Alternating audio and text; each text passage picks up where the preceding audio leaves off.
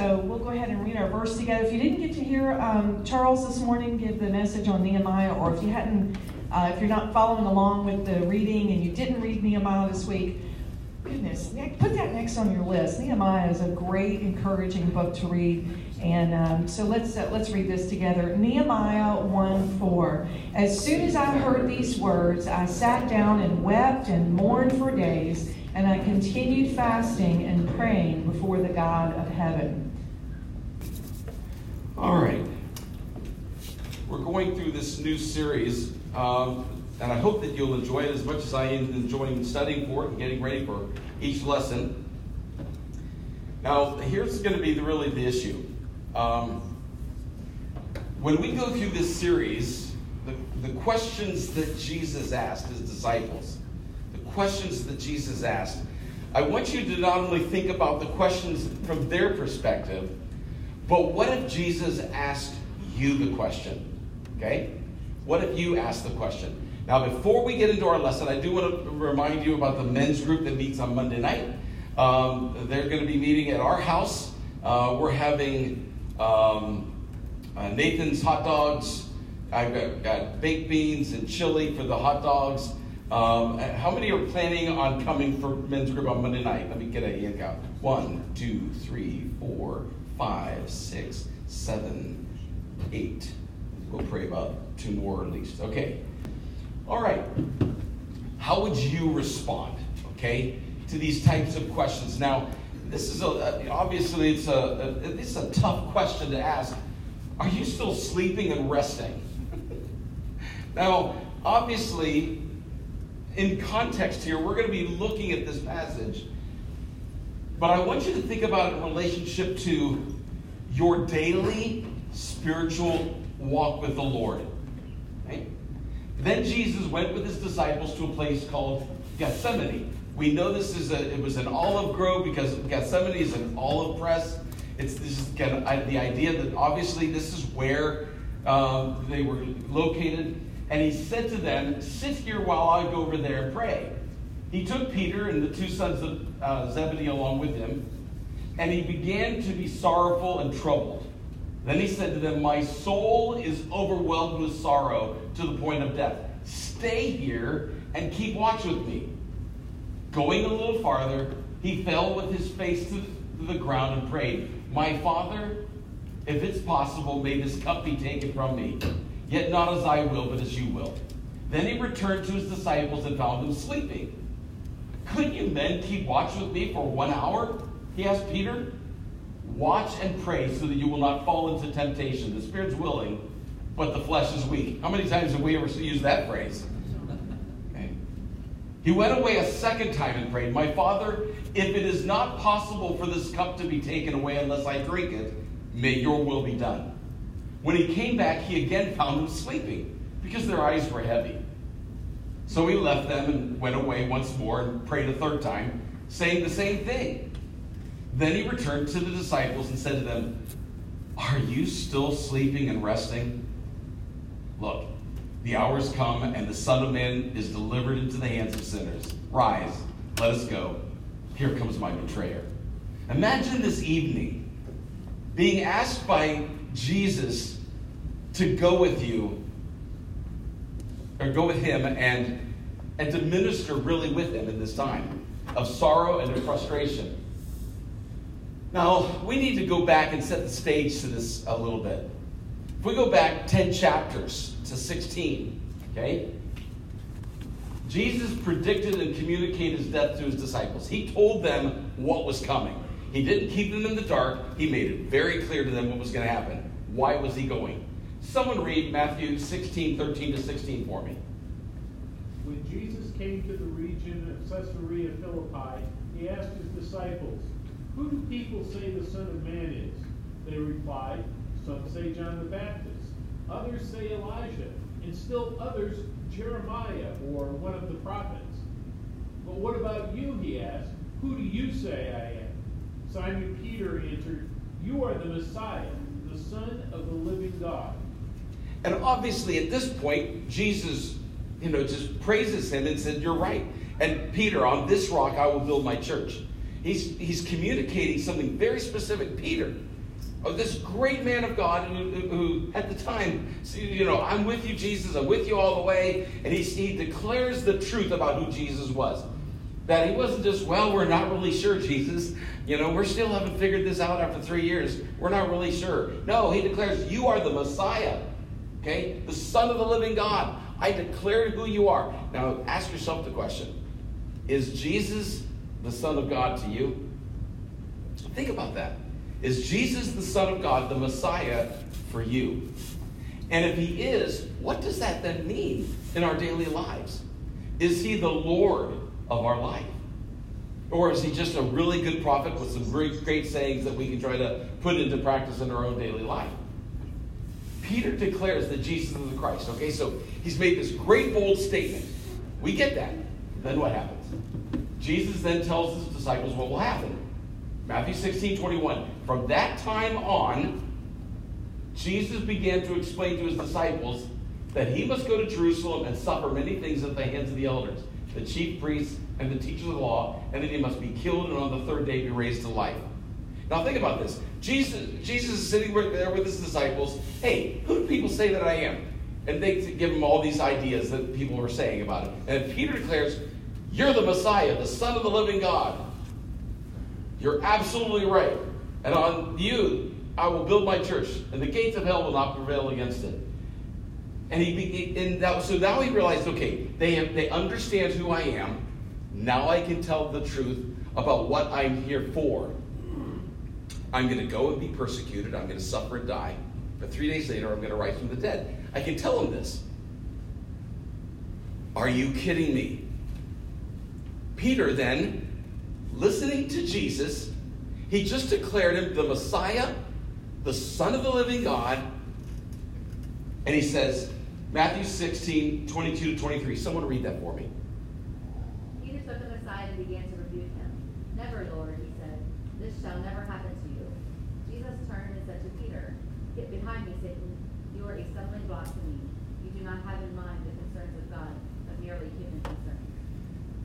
Jesus, you're the Messiah, the Son of the living God. And he then opens up to him and says, Okay, here's what has to happen. I'm gonna have I'm gonna to go into persecution, I'm gonna suffer and die, but three days later I'm gonna rise from the dead. Peter pulls him aside, like, uh, not so much, Jesus. This is not gonna happen to you. No. You're this no, we're not gonna do this. He was more interested in being with Jesus than Jesus' mission. He, he, he liked the fact of hanging out with Jesus. And ultimately, maybe as the Messiah, he also was maybe thinking, hey, wait a minute now. I thought maybe that you would kind of take over. I mean, you could raise people from the dead. What kind of a, a military could we have? We'll get our swords, we'll take over, and if someone kills us, you just go, rise. Would that not get discouraging to the enemy? Do you realize how many people, the Jews, would just be like, oh, okay, forget this. But that's not why Jesus came. He didn't come to take over, came to die and raise again for our sins. And Peter, even though he declared him to be the Son of God, the Messiah, the Savior, he still didn't get it. Yeah, Tish. I was thinking two things. One, he probably, he said the Father declared him. That's the only reason he knew. None of it came from his own heart. You know, he had, he had been told, it's like when the Lord speaks through us. You know, he's the one doing the speaking, not us. So maybe that, I was thinking, Peter, when he did that, he didn't have a real understanding himself. He heard himself say it, but he didn't believe it, like, to the extent that he would turn to the human concerns, because they wanted their Messiah to deliver them, like you said, Yeah. from the Romans and, and to take, and for the kingdom to be set up then. But the Father is the one that revealed that to him. Yeah. And think about what's going on here. Right before this, obviously, when you're, we're going through this time, Peter doesn't really understand, again, who Jesus is. Because ultimately, he's 100% God and 100% man. We're going to get into that. Think about what he's going through here. Jesus is trying to say, Get behind me, Satan. You're a stumbling block to me. In other words, what he's saying is, what Jesus is admitting here, whether we understand it or not, is this. Jesus is saying, You're trying to convince me not to die. Which, by the way, I will soon be asking the Father the same thing. In my flesh, do I want to suffer and die as a human? Do I want to suffer and die and bear the sins of the world on my shoulder? No, I don't. Yet it's not my will. I'm not here for me. Think about what Jesus is saying here. You are a stumbling block to me. What was a stumbling block? Does anybody remember from Romans 14? What's a stumbling block? Can you be a stumbling block to a brother or sister in Christ? Yes. Yes. So what's a stumbling block? Someone prevents someone from doing what they need to do. Someone preventing them from doing what they should do. From a human perspective, it's actually influencing them to sin. Think about what Peter's saying. I don't want you to do the will of God, I want you to do my will. Do we ever pray that way? We don't say it like that, do we? But do we ever want our will to be done and not His? It's challenging. Yeah, Paul. We, you know, we pray, God, you know, you've got to fix this, and here's how you need to do it. And, uh, you know, we have our own preconceived notions. For 400 years, the Jews have been waiting for the Messiah because the Messiah, we're God, you know, we're the Jews, we're God's chosen people. He's going to come in, He's going to exalt us above everything else. He's going to save us and make life wonderful. And they've been waiting for that for 400 years. Jesus is, is there and he's telling them this is what we're going to do, but Peter's still got that in the back of his mind that this is the way it's going to happen because, hey, this is what we've been taught for 400 years. Exactly. And if you think through what happens with Peter through this whole process, and we're eventually going to get to the question that Jesus asked Peter as well by the lake when he was cooking breakfast for him. So, what was Jesus, again, response to Peter? What was his response to Peter? Go, go for it. Rob. Get behind me. Yeah, get behind me, Satan. You're a, you're a stumbling block to me. Why? Yeah. I think when you're seeking God's will and He gives you what you need to do, and you're not wanting to do it, um, and someone else comes along and says, oh, no, no, no, no, no, no, that shouldn't be that way, we can go this way, which is the way you would like to go, um, it's very easy to want to go that way, so you have to say, wait, this is, this is the way I have to go, stay away. Yeah. I think, I mean, he doesn't want this to happen. He knows the pain and the suffering, and that's why he prays, you know, hey, if I have to drink this stuff, I will, but if not, there's another way. So he's kind of leading him the other way, saying, oh, no, this is, you know, you have a problem right now. Exactly. And it happens to us too. We want to admit. Someone read Matthew 16, 24, and 25. We're going in progression here. Then Jesus said to his disciples, Whoever wants to be my disciple must deny themselves and take up their cross and follow me. For whoever wants to save their life will lose it, but whoever loses their life for me will find it. Isn't it interesting? Ten chapters before this issue that he's going to be dealing with in Gethsemane, and eventually he goes to the cross, he says, tells them what a, a true disciple is. No, Jesus, never. This is not going to happen to you. Get behind me, Satan. Okay, you know, it's like, no. And then he goes right into it. What a disciple is. If you're really going to follow me, if you're going to be my disciple, you've got to deny yourself. Take up your cross, like I'm going to do. When, when Jesus took up his cross, what did he do? You've heard me say this before, but as a reminder, when Jesus took up his cross, what did he do? When Jesus took up his cross, what did he do? What happened? He what? He died. But God doesn't ask us to be a, a, a physical martyr for him. He asks us to be a living sacrifice, holy, acceptable unto God, which is our reasonable act of worship. To take up our cross daily means that we are doing that, that we're dying to ourselves every single day. And that's what a disciple is. So he's telling Peter and the disciples, I have to take up my cross. You've got to take up your cross and follow me.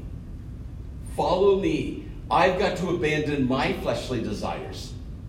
I've got to give up everything that I really want in this, because this is not what I necessarily that I want, but I want God's, the Father's will to be done. That's the most important. And how did the disciples respond? Matthew 17, 22 and 23 says, When they came together in Galilee, he said to them, The Son of Man is going to be delivered into the hands of men. They will kill him, and on the third day he'll be raised to life. And the disciples were what? Filled with grief. He's telling them, This is why I've come. No. Uh, for three years we followed you, and you're going to die? You're saying you're going to raise from the dead. Okay, whatever. They were filled with grief. They were filled with sorrow.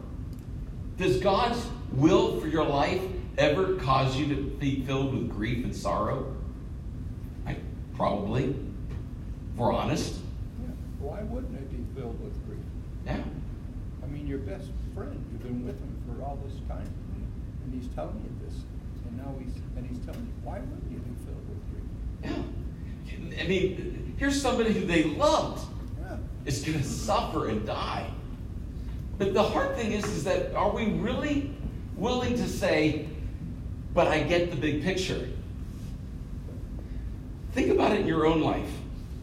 There are things that you have to suffer, hardships that you have to go through in order to get to where you want to be. In anything that's worth doing, it takes a lot of suffering and grief, heartache, difficulty, struggle, denial of self, all those things. You've got to be willing to do the hard stuff to be able to get to where you want to go. If that's really what you want. The hardest thing, though, is getting to the point where you go, that is what I want. Do they really want Jesus to be the Savior? Maybe not. Yeah. Made me wonder why they would doubt after they've seen all the miracles, why they would doubt he's not going Jesus. Yeah. Why, after seeing everything that he did, why would they still doubt? Yeah, Mike. Actually, I, to that question, what I would, what I would say though is that everything they knew up to this point, yeah, sure, they knew there were stories of people being raised from the dead. They've seen Jesus raise people from the dead. But Jesus was saying he was going to raise himself from the dead. In every other case, somebody else raised a person from the dead, whether it's Elijah or Jesus or whoever. So, you know, in fairness to them, that might have been a bridge too far because if you're dead, how can you raise yourself from the dead? Yeah, exactly. It's, it's, it's maybe easier for someone to see, but this is Jesus doing this. He, he's, he's doing these miracles. But if he's going to suffer and die on a cross, you're going to recover from that one? If you're dead? Yeah, good point, Mike. And by the way, next Sunday, Mike is going to be talking about uh, the vaccines and whether they're safe and those kinds of things, talking a little bit about it. He's going to do the intro to class next week. And so I hope that you'll come to hear that, to be informed, so you can also not only be informed yourself, but inform others. Because there's a lot of stuff going around that just isn't true regarding it. So, nevertheless, yeah, Tish. And I was thinking, he was born, well, when Jesus came, he was born, said God, uh, I mean, was that in the scriptures for them, the disciples to understand that God left heaven to be born as a baby? So if he's God, he dies, he can't take up his life, because he left heaven just to come so he can go back. Right? It's, it's challenging. Yeah. It's challenging to understand. Jesus made sure the 12 disciples knew what would happen to him. Okay? Someone read Matthew 20, 17 to 19. Now Jesus was going up to Jerusalem. On the way, he took the twelve aside and said to them, We are going to Jerusalem, and the Son of Man will be delivered over to the priests and the teachers of the law. They will condemn him to death, and will hand him over to the Gentiles to be mocked, flogged, and crucified. On the third day, he will be raised to life. Are we ever disappointed when God's word comes true?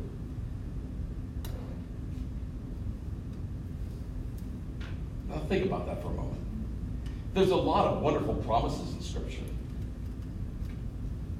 But do we ever, are we ever concerned about God's word coming true in our own life? And why? Do we believe what it says to us and about us? Now, here's an example. Okay? This is one that we don't want come true. Okay? Be sure your sin will find you out. Ever wish that one didn't come true? Yep. You need to hide better. But I'm also grateful for if you judge yourself, you won't be judged. In other words, if you if you recognize the fact, you don't have to fear, be sure your sin will find you out if you're judging yourself. Because it's not something that you're trying to hide, but you're openly confessing it before the Father. You know, those are, in other words, the scriptures are really clear, and God's word gives us these things, and these disciples are trying to figure all this out.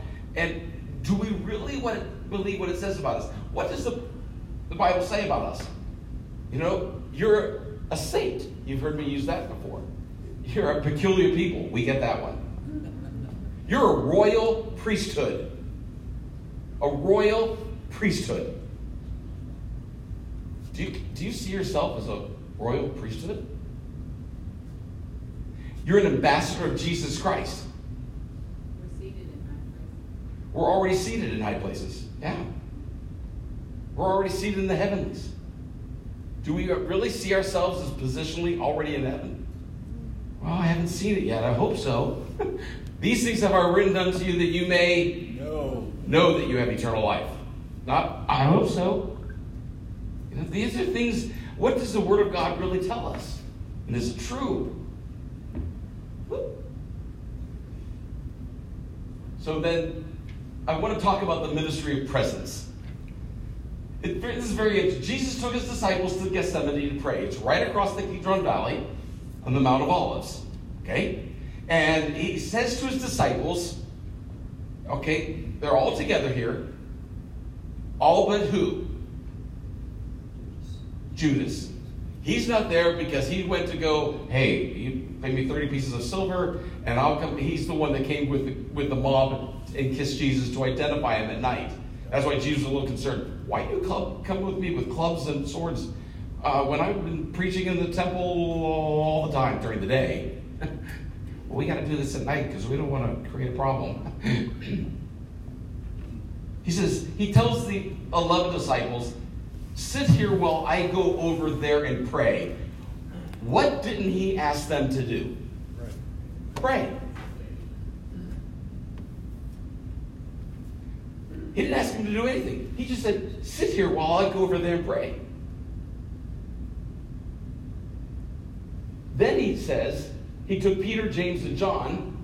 Those are the two sons of Zebedee. That's not his brother, because his brother wasn't a convert yet.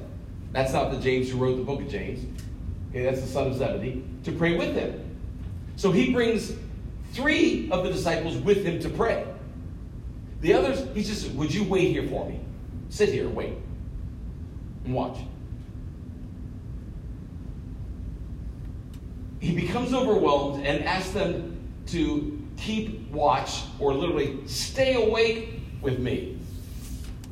Stay awake with me. Okay? So he has a group of disciples over there. Just, just wait for me while I go and pray. Then he pulls three of them aside Peter, James, and John. Pray with me.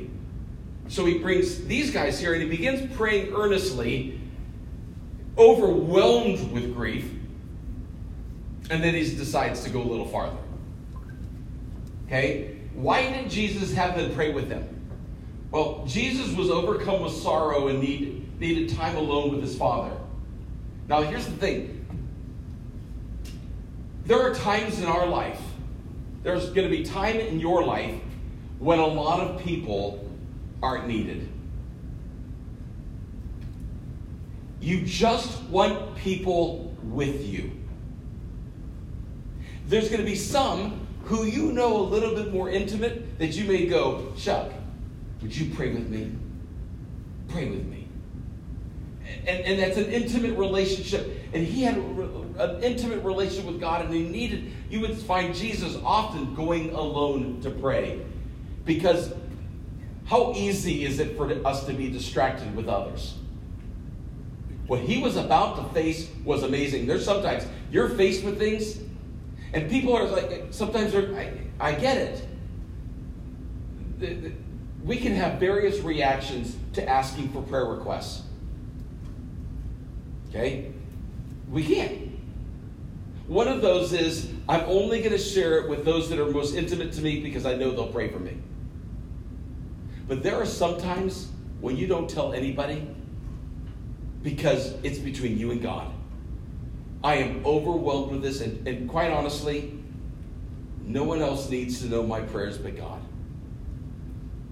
It's just us. We've got that type of a relationship. He knows what I'm going through. I'm going to be praying. But then we can also get cynical. Why share it? Because in reality, everybody else has got so many burdens on them, they're not going to remember to pray.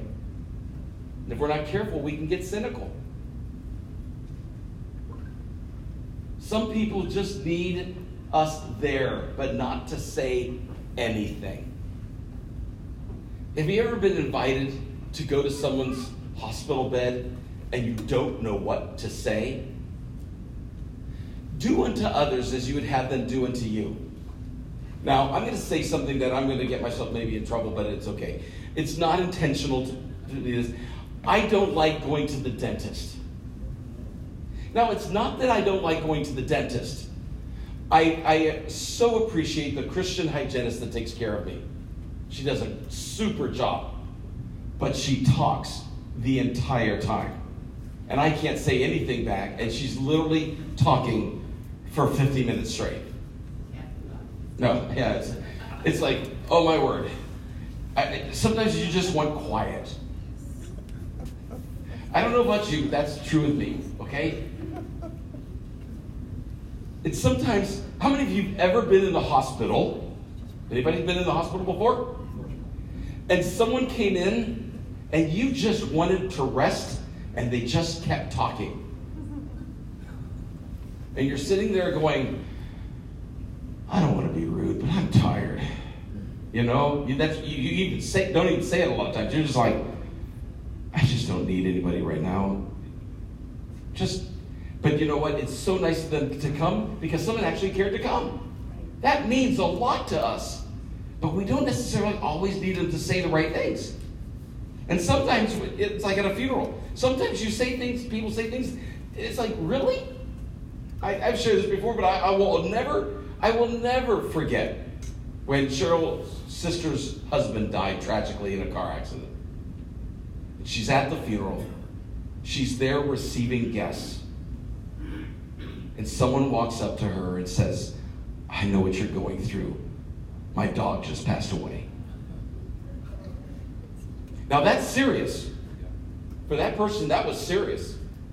But was that the right thing to say at a funeral when their husband had tragically died? Probably not. Sometimes we don't know what to say and we say things that just aren't even necessary.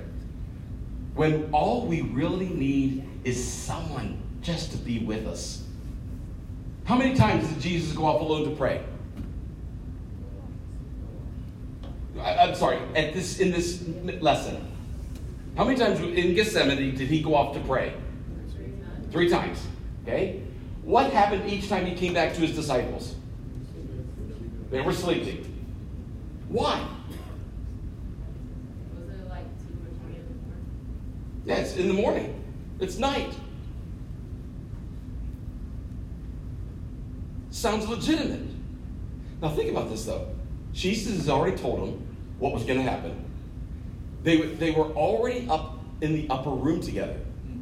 He just shared and prayed the wine and the bread with them. He communicated, This is my body, this is my blood.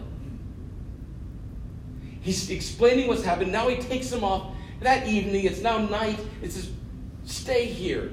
And then there's three disciples, Peter, James, and John, pray with me.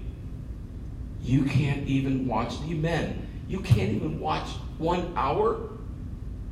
He comes back and, why are you still sleeping and resting? Then he comes back the third time. It's like, okay, forget it. I'm not going to say anything. it just goes back and prays by himself again. Think of the frustration that must be. Can't you, you? You've been with me for three years. You're close with me, really, and you won't even stay awake an hour. Think about that. Would you think it would have been different if they had the understanding after Pentecost to put it in that? Oh, absolutely. But remember, Peter, James, and John had been with him for three years. They were friends. Yeah, we don't get it, but we do get it. They were friends. What are friends for? Why do we meet together in this group? Yeah, we meet for lessons and to talk about the Word of God, but I hope in this classroom, and obviously outside, that you will build friendships, that you will open up your home to each other when you're comfortable, that you build relationships with people, you talk to people, you pray for each other, you're, you're thinking about each other's needs, and not just isolating yourself from it, but you're really building relationships. Why? Because there's going to become a time when you're going to go through something and you just need a friend to be with you. People use so many excuses for not praying. It's just got to become a part of our life. It's so natural that just flows from us. What did Jesus pray? May this cup be taken from me. Jesus was 100% God and 100% man. He was agonizing over the cross and the weight of sin. Yet not as I will, but as you will. What are we willing to pay to be in the will of God? Jesus, ah, if you could take this cup from me, nevertheless, not my will, but yours be done. What are we willing to pay to be in the will of God? What, what was he willing to do to be in the will of the Father? Think about that. 100% God, but he's also now 100% physical man in the flesh. How much agony and this is convicting to me, folks. I've been thinking about this. How much agony am I willing to experience to be in the will of God? How easy it is to make a decision to get out of His will because of convenience or for personal desire, fleshly desires, etc. How to practice the ministry of presence. This is, I think, one of the things Jesus teaches us through this experience here. Know that there are times when people don't need you to say anything. They don't need you to say anything. They just want you to be with them. Being watchful and praying shows more love at times than saying something. Why? Because they don't need anything at that moment.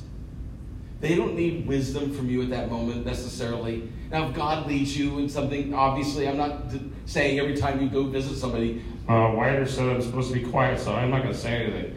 That, that may not be what they need. And they will communicate what they need. If they start asking you things, and sometimes they're just trying to be cordial and nice too, but you know, they, they, they start engaging you, then fine. That's another thing. But Satan wants to isolate us, but God understands our need for community. Why is the body of Christ so essential for us? Real quick, someone just respond to that. You just said it's that isolation. To get us out of that isolation. Support. For support. Encouragement. Accountability. Accountability. Excellent. Think about body, no member of body live by itself. Yeah. The body has, is together. The toe's not running off doing its own thing. Okay, the, the you know the uh, and this little pig went to the market. This little pig stayed home. This little pig had roast beef. This little pig had none. And this one isn't going to go wee wee wee wee wee all the way home. we need all our parts there. What can I do to improve my prayer life for others and be more vigilant in ministry to others? I'd ask us to consider this prayer. Lord, give me a discerning heart, watchful eyes, and the ministry of presence with others in need. Lord, give me a discerning heart, watchful eyes, and the ministry of presence with others in needs. Let's pray. Heavenly Father, teach us through this series of questions. Lord, I don't want to be caught sleeping and resting when I should be praying, when I should be just there for people. Lord, it's sometimes when you go through challenges like this pandemic, we get self centered. We, we just want happiness, we want to meet our own needs. Um, forgive us when we start being introspective instead of thinking of others and what they're going through and the ministry of presence. Jesus, thank you for being the role model of one who wanted to do the will of the Father more than your own desires. Thank you for what you're going to do in our hearts this week through this lesson. In Jesus' name, amen. I love you all. Have a great week. God bless you.